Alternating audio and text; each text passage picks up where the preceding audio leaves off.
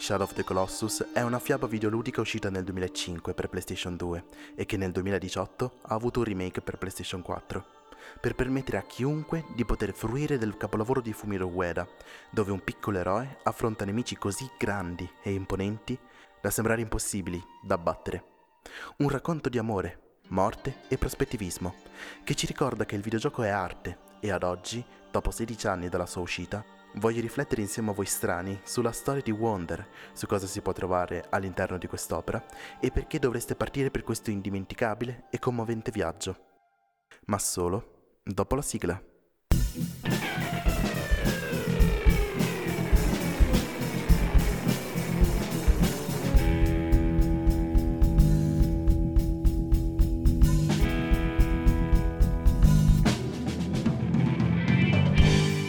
Stranding Radio, non sei strano, sei stranding.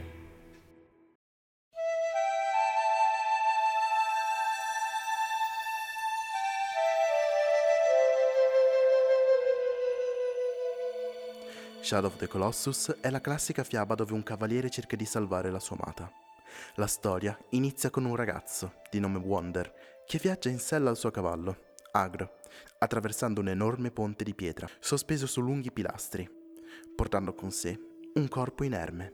Il ponte conduce a una landa vasta e desolata e termina davanti all'entrata di un grande tempio. Si scopre che il corpo inerme è quello di una ragazza, di nome Mono, che lui posa sull'altare.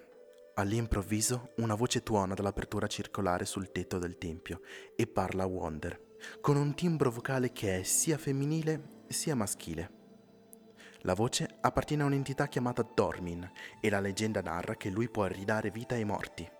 Wander chiede all'entità di restituire la vita alla ragazza, in quanto lei è stata sacrificata a causa del suo destino maledetto. Inizialmente Dormin deride le parole del giovane, ma poi spiega a Wander che per portare in vita la ragazza deve distruggere tutti e sedici gli idoli presenti sull'altare, ovvero i sedici colossi.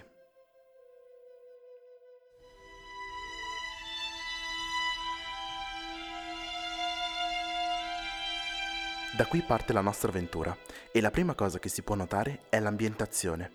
Una terra vastissima, con praterie immense, un cielo limpido e azzurro, pieno di alberi, vegetazione, rovine antiche, laghi, deserti sconfinati. Insomma, sembra un vero e proprio paradiso terrestre. Ed è qui che sta il primo inganno. Oltre a Wander non c'è nessuno. Quella, in realtà, è una terra desolata, abbandonata, la cui bellezza è uguagliata solo ed esclusivamente dall'angoscia che provoca, perché nel nostro viaggio capiterà di imbatterci in qualche animaletto, uccelli o lucertole, ma fondamentalmente quella è una terra vuota, totalmente priva di vita. Subito ci rendiamo conto che qualcosa non va e iniziamo a chiederci che cosa sia quel posto. Beh, provate a pensare anche al tipo di storia che si sta narrando. Nella letteratura, nel mito, dove vanno sempre gli esseri umani a far risuscitare i morti? In paradiso? Assolutamente no. Fin dalla notte dei tempi, se vuoi risuscitare qualcuno, devi andare negli inferi, nell'Ade, nel regno dei morti. Shadow of the Colossus cita fortemente il mito greco. Ad esempio cita la discesa di Ulisse nell'Ade, oppure, ancora meglio, cita la discesa degli inferi di Orfeo, nel tentativo di salvare la sua amata Euridice, finendo in un regno spento, dove non ci sono né fiamme o tormento, solo ed esclusivamente apatia. Perché di fatto che cos'è l'inferno?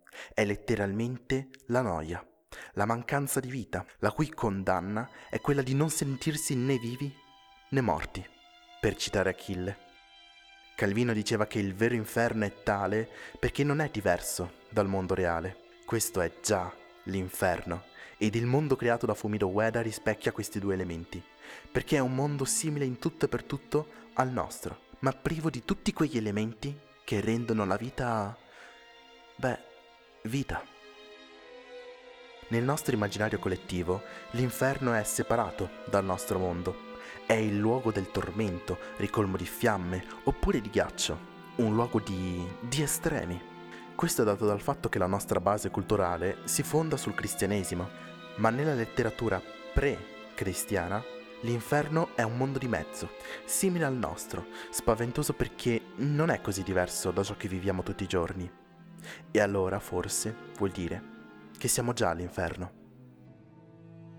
Mentre si esplorano le terre desolate, si è totalmente privati della colonna sonora o di qualsivoglia accompagnamento musicale, facendo pesare ancora di più il silenzio.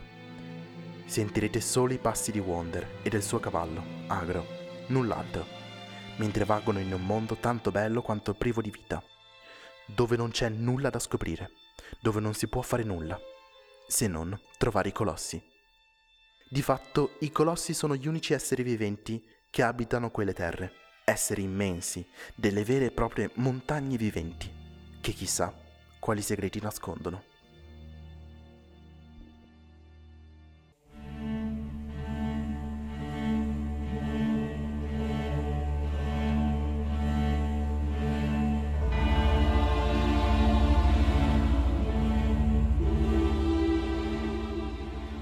All'inizio di questo episodio ho accennato al prospettivismo, ovvero quella corrente filosofica secondo cui non esiste una realtà oggettiva, ma un insieme di punti di vista, e noi possiamo avere soltanto una prospettiva soggettiva e parziale del mondo che ci circonda.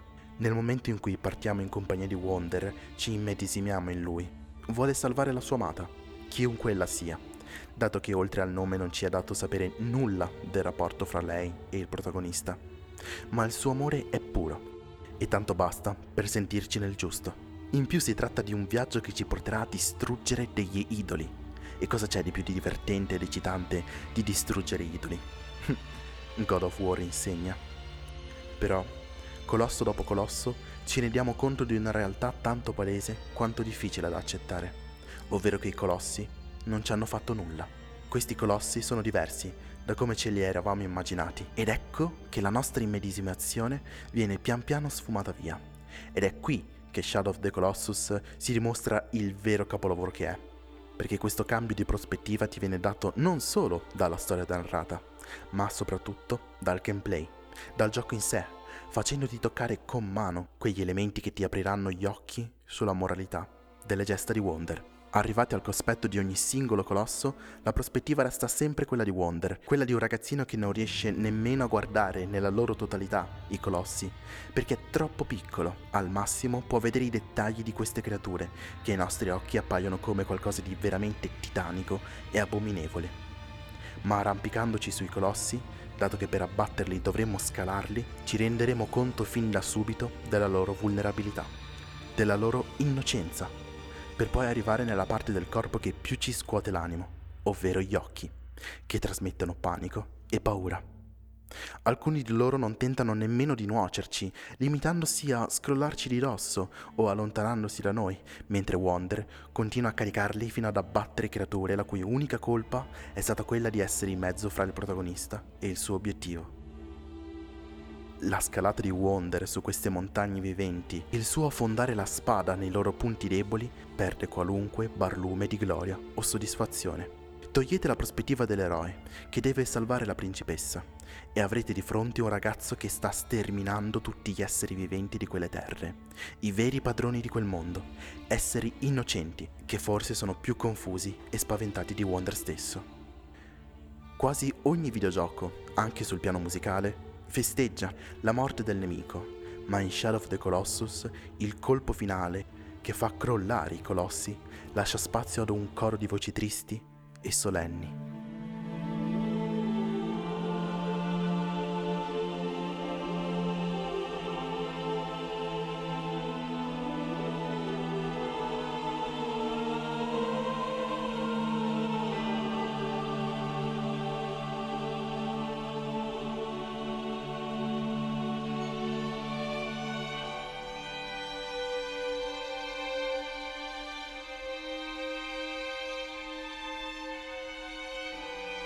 Non c'è spazio per l'euforia della vittoria, piuttosto ci chiediamo se stiamo facendo la cosa giusta, ma il desiderio di Wander di riportare in vita Mono prevale su tutto, infliggendo una ferita nel cuore delle terre desolate, ed ogni ferita porta le sue conseguenze. Inevitabilmente ti ritrovi a ribaltare la tua empatia, ti trovi a sentirti vicino ai colossi, a immedesimarti nei confronti di coloro che all'inizio erano i tuoi antagonisti.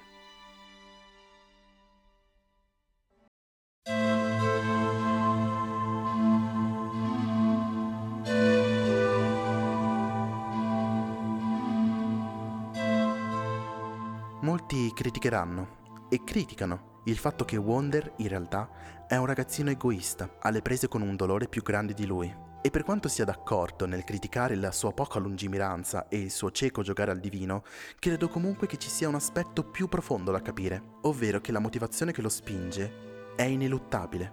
Wander non può che agire in quel modo, perché lui è guidato dall'amore.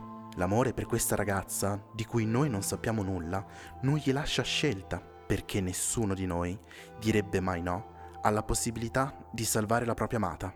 Nessuno di noi ci rinuncerebbe, anche di fronte alle azioni più terrificanti. Non è un caso che non ci venga detto nulla sul rapporto di Wander con Mono, perché in questo modo la sottrazione di informazioni aumenta ancora di più la nostra empatia nei suoi confronti, perché Mono potrebbe essere chiunque.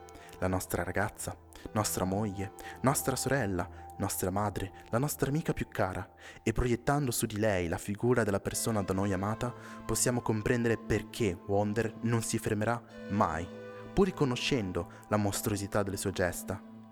Perché lui ha l'amore. L'amore non lascia scelte, motivo per cui Wander non può essere giudicato, perché ormai lui è al di là del bene e del male, perché non poteva fare quello che ha fatto. L'opera di Fumito Ueda è una vera e propria fiaba, perché ci toglie il peso di dover condannare o salvare il protagonista.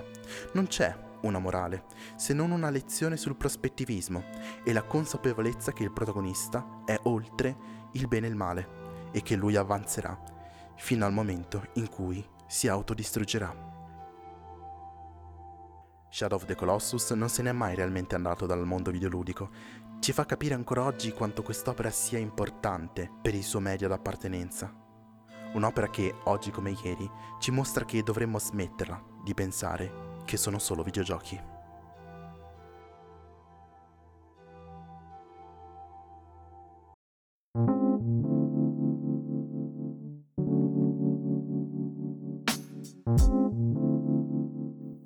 Grazie per avermi ascoltato. Questi sono i miei pensieri su questo videogioco più unico che raro. Se volete condividere con me i vostri pensieri su questo o altri episodi, seguitemi sul mio profilo personale, Manel Barutta su Instagram, e seguite ovunque la pagina di Strange Radio, sia su Instagram che su Facebook. E soprattutto, condividete i nostri episodi per sostenere questo piccolo ma colossale progetto.